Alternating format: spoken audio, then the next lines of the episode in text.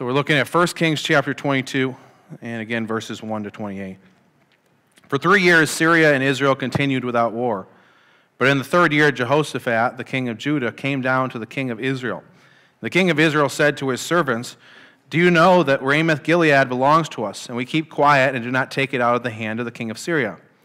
And he said to Jehoshaphat, Will you go up with me to battle at Ramoth Gilead?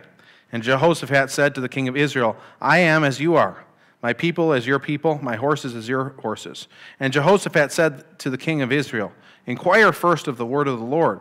Then the king of Israel gathered the prophets together, about 400 men, and said to them, Shall I go to battle against Ramoth Gilead, or shall I refrain? And they said, Go up, for the Lord will give it into the hand of the king. But Jehoshaphat said, Is there not here another prophet of the Lord, of whom we may inquire? And the king of Israel said to Jehoshaphat, There is yet one man by whom we may inquire of the Lord Micaiah the son of Imlah, but I hate him, for he never prophesies good concerning me, but evil. And Jehoshaphat said, Let not the king say so.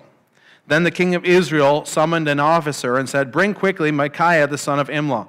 Now the king of Israel and Jehoshaphat the king of Judah were sitting on their thrones, arrayed in their robes, at the threshing floor at the entrance of the gate of Samaria. And all the prophets were prophesying before them. And Zedekiah the son of Chenaanah made for himself horns of iron and said, Thus says the Lord.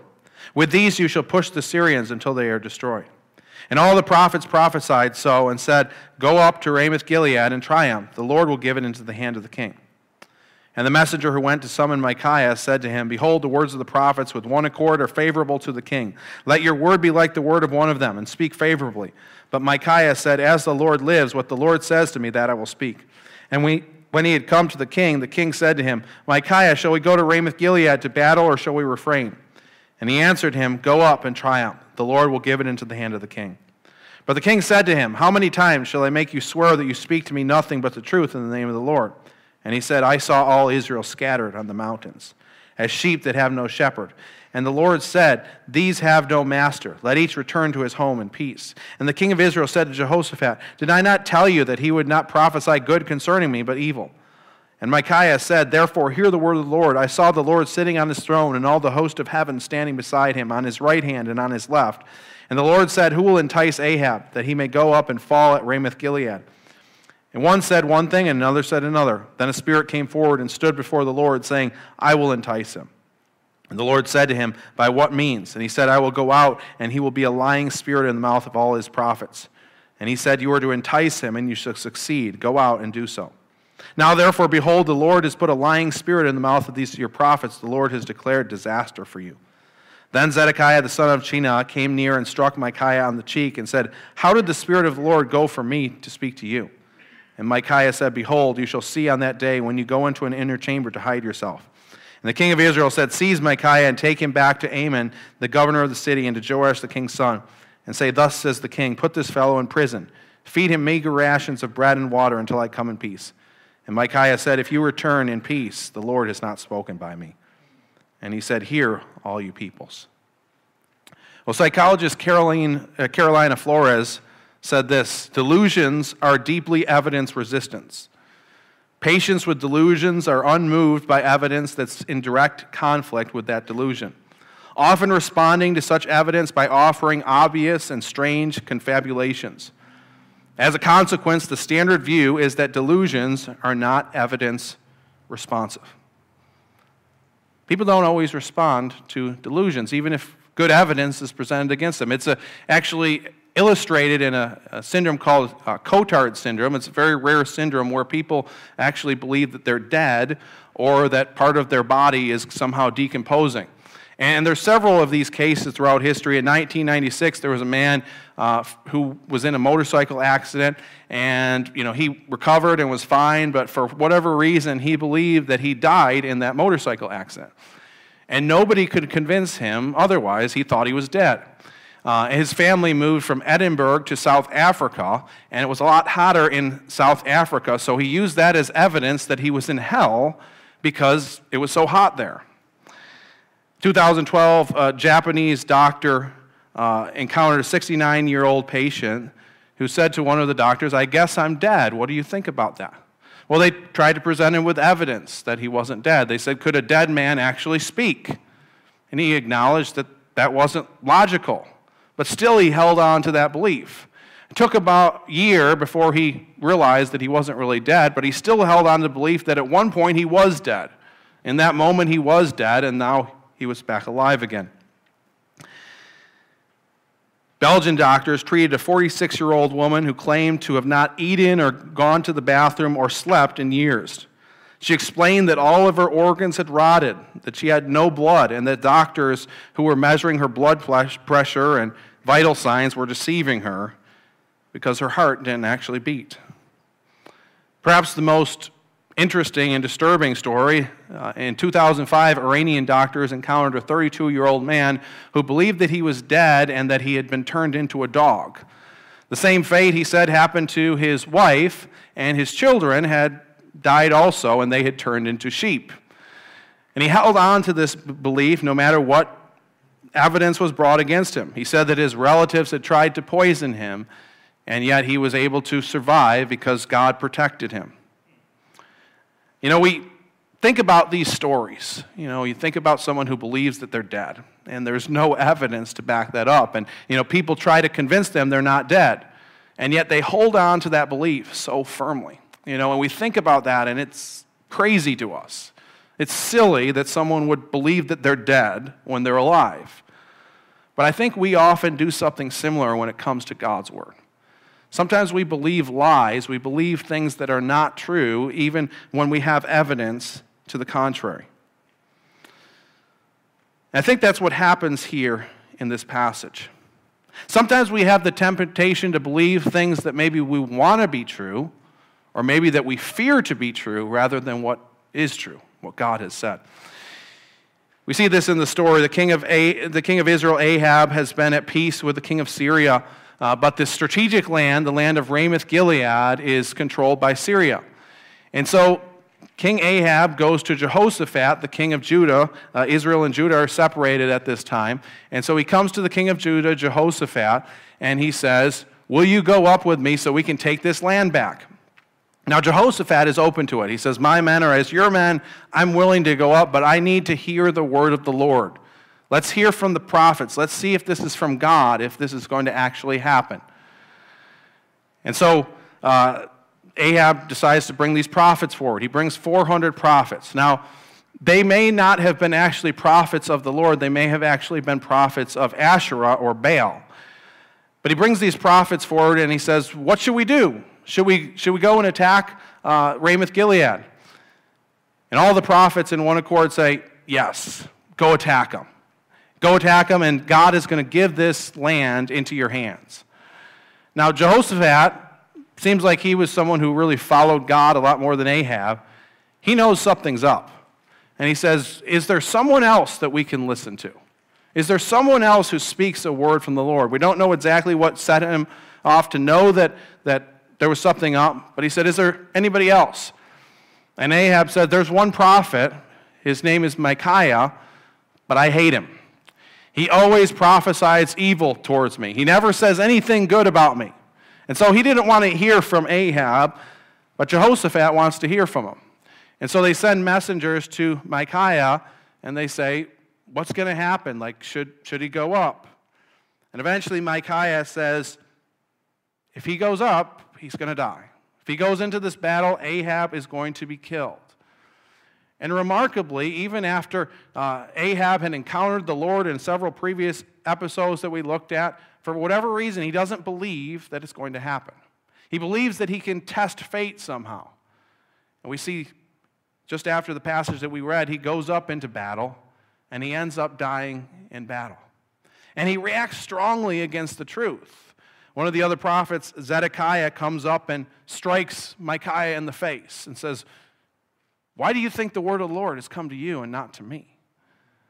Ahab declares for him to be put in prison, to be fed meager rations. I think as we look at this story, I think we see three ways that sometimes we fail to hear the voice of the Lord, that we fail to hear and obey what God has said. And the first way that we do that is by selective scripture intake. About 200 years ago, uh, our third president, Thomas Jefferson, uh, endeavored to create his own Bible. It was called The Life and Morals of Jesus of Nazareth. And what he did, did was he took a razor blade and he went through the Bible, and any passage that happened to stick out to him that he thought was worthwhile or encouraging, he would cut that out. And then he would paste it in a new book.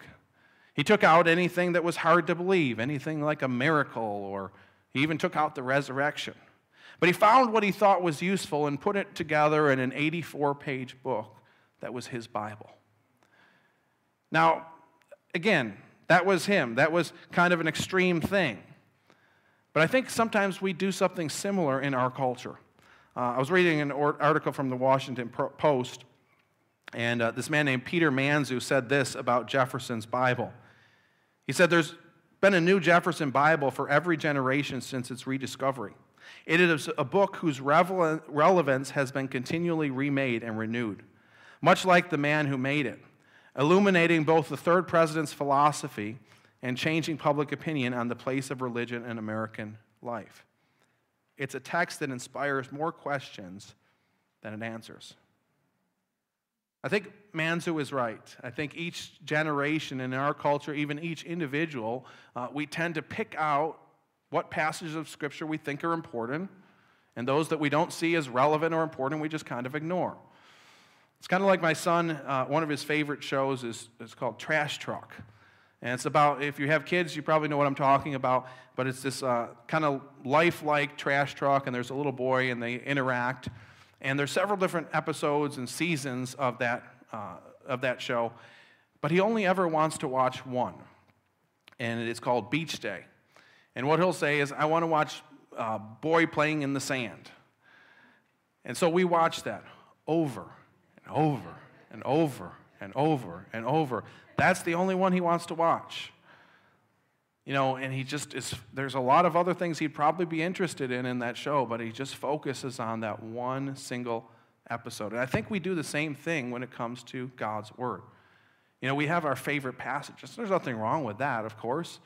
You know, we have passages like Philippians 4, 5 to 6 about not being anxious. We have uh, scriptures like Romans 8 about the love of Christ. Those are great passages. Psalm 23, the Lord is my shepherd. You know, we have these passages that we go to, but sometimes what we do is we only focus on those passages. You know, whatever we spend time in God's Word, we just go to our favorite passages and oftentimes, those favorite passages are passages that just kind of encourage us and, and comfort our hearts. And again, that's not, there's nothing wrong with that. There's nothing wrong with being encouraged and nothing wrong to have favorite passages, but we can't just stay there. Sometimes the word of the Lord needs to convict us, sometimes it needs to challenge us, sometimes it needs to break us. And so we need to see the whole depth of what God is trying to communicate, not just the passages that make us feel, feel warm and fuzzy inside. Another thing we can do uh, is we can make the Word of God say what we want it to say. Look at what the messengers of Ahab say to Micaiah. They say, Behold, the word of the prophets are with one accord are favorable to the king. Let your word be like the word of one of them and speak favorably. In other words, what Ahab wants is he wants to go up and attack Ramoth Gilead. That's his goal. He doesn't care what God says. And so he, he instructs his messengers all right, tell him to give the king a favorable word. Tell him what he wants to hear. Tell him it's okay to go up and attack it. Tell him there's going to be victory. That's all he cares about. He wants to attack Ramoth Gilead. End the story. He doesn't care what God has to say. And sometimes we approach God's word like that. It's like we're coming and, and we're asking for God's input when we've already made up our mind. We already know what we think, we already know what we're going to do. We're just looking for God to confirm what we're going to do. But that's not how God works. Look at how Micaiah responds. He says, As the Lord lives, what the Lord says to me, that I will speak. The word of the Lord isn't subject to man's opinion, and Micaiah recognizes that. And the other prophets, it seems, they just simply want to appease the king. They want to tell him what he wants to hear. But when we hear God's word, sometimes he tells us things we don't want to hear. Sometimes He tells us we need to change. Sometimes He tells us, You're the man, you're the woman who's the problem in this situation. 2 Timothy 3 16 to 17 says this All scripture is God breathed, profitable for teaching, for reproof, for correction, and for training in righteousness, that the man of God may be complete, equipped for every good work. The Bible is God breathed, it's the very Word of God. And it's different than any other book that we read. Let's say you read a self help book. Self help books could be helpful, it's in the title, in the genre. Uh, there's different ways of reading a self help book. You might read it from cover to cover. You might just pick out a couple chapters that happen to strike your interest. You might only read those chapters. And you know, you may read parts of it that you agree with, parts of it that you don't agree with, and you maybe kind of interact with the, the arguments and the, and the advice that the author gives. And so you're in that kind of dialogue as you read that self help book where you're just kind of critiquing and maybe taking a little bit here, a little bit there. Maybe I, I agree with this, I don't agree with that. And we're just kind of in that interplay as we're reading a book like that. But the Bible is different. We don't just read the Bible, the Bible reads us. We don't just read it. It's not that we just come to the Bible, look at, oh, what does this author have to say? Oh, what do I think about that? Maybe I could take something from it. No, we believe it is the Word of God, and so it reads us. The Holy Spirit shows us what's important. It's not just, oh, yeah, this, this might be important, that, uh, I don't need to worry about that. The Holy Spirit will lead us to what's important. The Bible is different than any other book that we might read. The Bible is authoritative, the Word of God, and we don't simply interact with the arguments of the Bible, the Bible often calls us to repentance, to change. And so we can't approach it like we approach any other book. And we need to approach the Word of God with an open mind. There's an episode of one of my favorite shows, The Office, called Performance Reviews. And uh, in this episode of The Office, Michael, the, the boss of Dunder Mifflin, really wants to date this woman named Jan. And Jan is just rebuffing his advances, and um, she leaves a message on his voicemail. And the message goes like this She says, Michael, it's Jan. I guess I missed you. I'll uh, be there in the afternoon for performance reviews. I hope it's understood that, will be, that that will be the only topic of discussion. See you soon. So it's a work relationship, and she's making clear, like, that's all we're talking about, right? I mean, it's pretty obvious. But he's not buying into that. He really wants a relationship with her, so he brings other employees into it, and he's, you know, going through and dissecting that message, and he says, Oh, she said, I guess I missed you. That means she misses me. She must miss me. But then she goes on and she says, Well, I guess it's understood that will be the only topic of discussion. And he says, Well, those are only words. That doesn't mean anything. You know, and he takes a message that clearly means one thing and turns it around and makes it mean something completely different. And I think we can do the same thing when it comes to God's word. We take uh, not what the author and what God intends in the scripture, we can take our own suppositions into a text and make it mean what we want it to mean.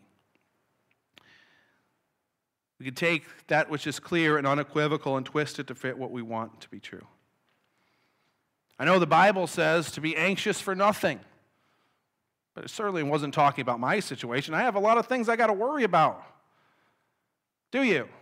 Do you know when Paul wrote that?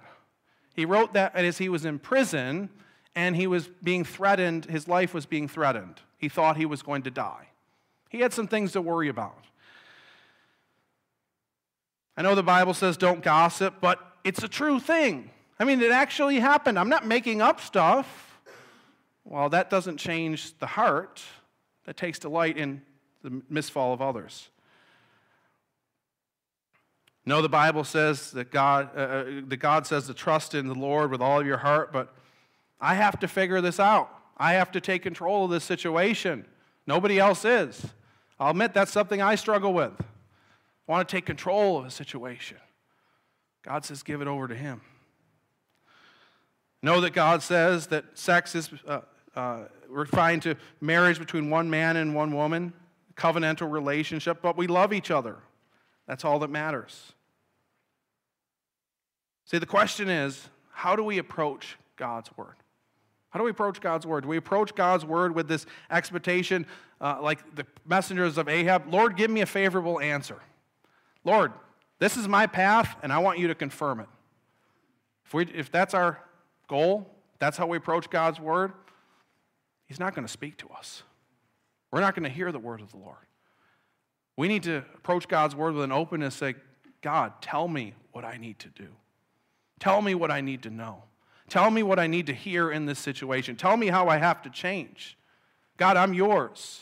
Speak to me through your word. I don't want to go down a path apart from you. I want to follow you with all of my heart. There's a big difference there in how we approach God's word if we approach it with an open heart. Soren Kierkegaard, the Danish philosopher, put it this way When you read God's word, you must constantly be saying to yourself, It's talking to me and about me. It's talking to me and about me.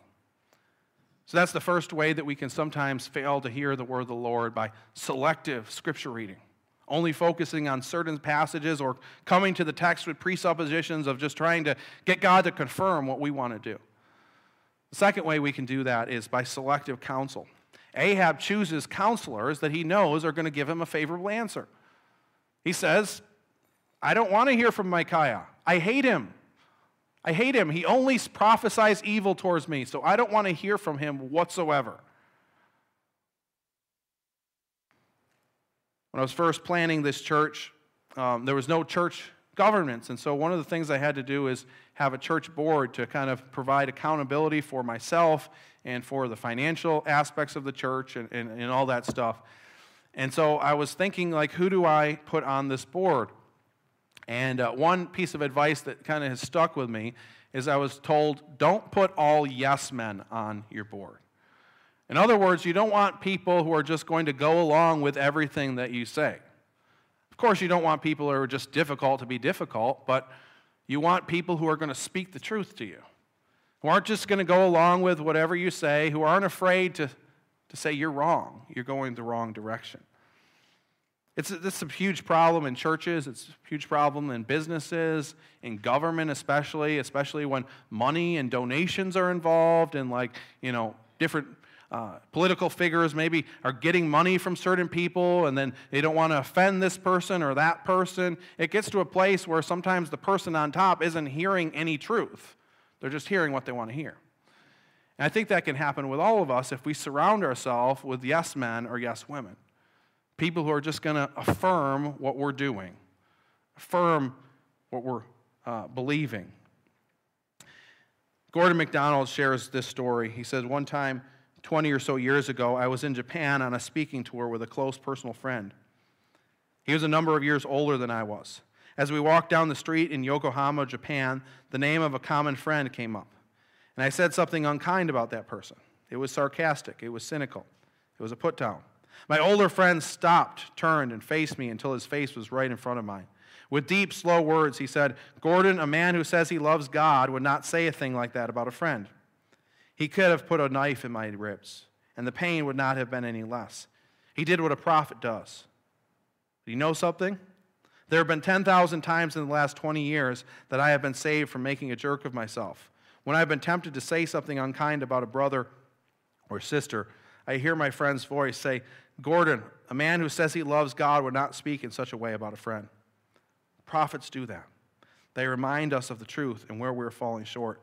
If you avoid prophets, and a lot of people do, you do so at the peril of your own spiritual journey. You and I need prophets. We need people in our life who are going to speak the truth to us. who are going to say, You're going the wrong direction. See, if we have friends in our life who are afraid to speak the truth to us, they're not truly our friends. They're afraid to, truth, to speak the truth to us, they don't truly love us. so we need to make sure we surround ourselves with people who will speak the truth in our lives, people who care enough to rebuke us. I mean, it takes a lot more love to correct someone, to call someone out, call your friend out on something, than it just does just to flatter someone. Proverbs 27 6 says this Faithful are the wounds of a friend, profuse are the kisses of an enemy. And so, as believers, we need to make sure that we just don't get in our own little echo chamber, that we just surround ourselves with people who are just going to echo what we say back to us. They're just going to say, Oh, yeah, you're doing great. Don't change. We need people who are open and honest, who are going to encourage us, who are going to strengthen us, But also, when necessary, they're going to call us out and say, You need to change. You need to turn around from where you're going because you're headed for destruction. We need those people in our lives. So, the final, and the final way that uh, we sometimes rebel against the truth uh, or fail to listen to the word of God is by violence against the truth. And the text says that there's another prophet against Zedekiah. He comes up and strikes Micaiah in the face. He says, How, how dare you say this? I mean, I'm saying I received the word Lord. How dare you say that you received a different word from the Lord? And then Ahab again goes and throws him in prison, uh, says, Just feed him meager rations until I come back. And this is perhaps the worst way that we can fail to listen to the word of God. You know, when we hear the word of the God, especially things that we don't want to hear, sometimes we get defensive. Especially if it's someone else who's, who's speaking the truth to us. Sometimes we get defensive. We don't want to hear it. Sometimes we can lash out in violence against that person. Throughout the history of humanity, uh, people have lashed out, exhibited violence against people who speak the truth. Whether it's in science, you know, people who were kind of visionaries in their field that maybe said things that were opposed to the prevailing wisdom, or in religious matters. Jesus said this in Matthew chapter 23, 37, as he was contemplating his journey to Jerusalem, where he would eventually die. He said, O Jerusalem, Jerusalem, the city that kills the prophets and stones those who are sent to it.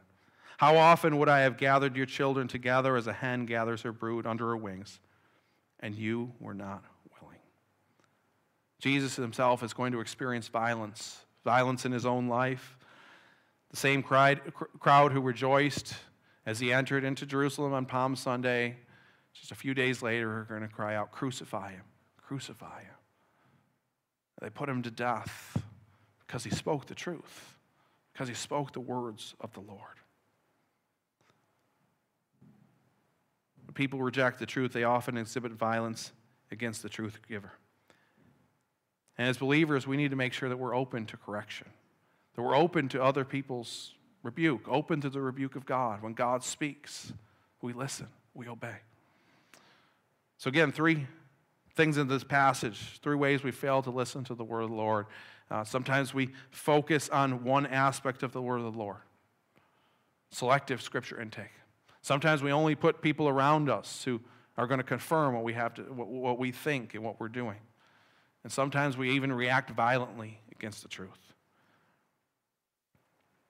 We need to be open to the word of the Lord, listening for God's voice, listening to Him as we look at God's word, as we're interacting with people around us, looking for Him even in the ordinary things of life.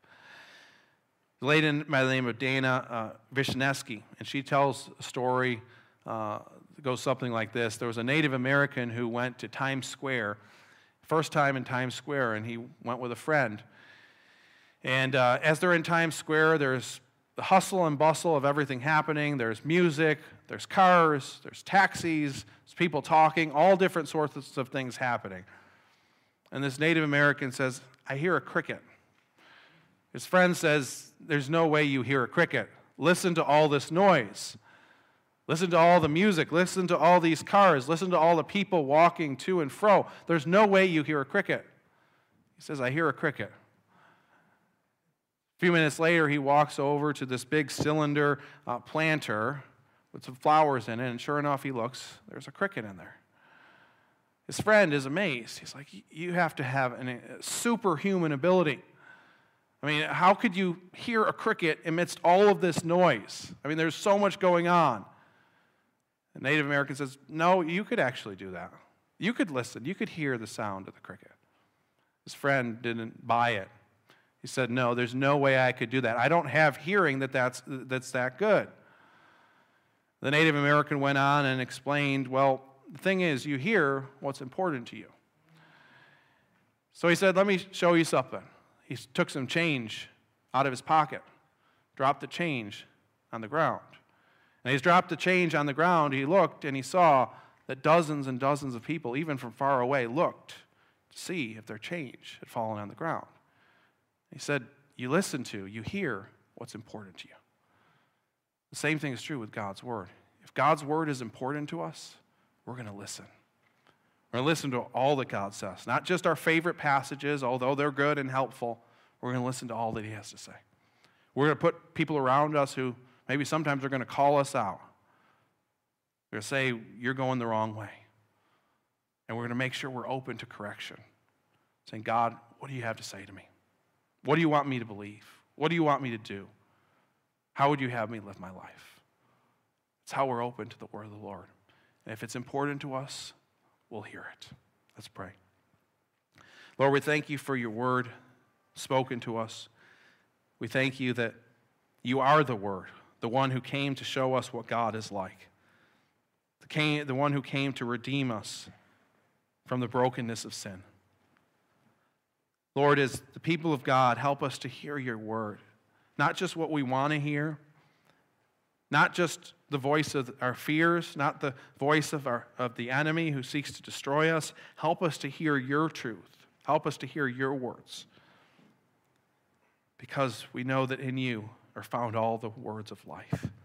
And then in you is life everlasting. Lord, help us to hold on to your word and truth no matter what we face. In Christ's name I pray. Amen.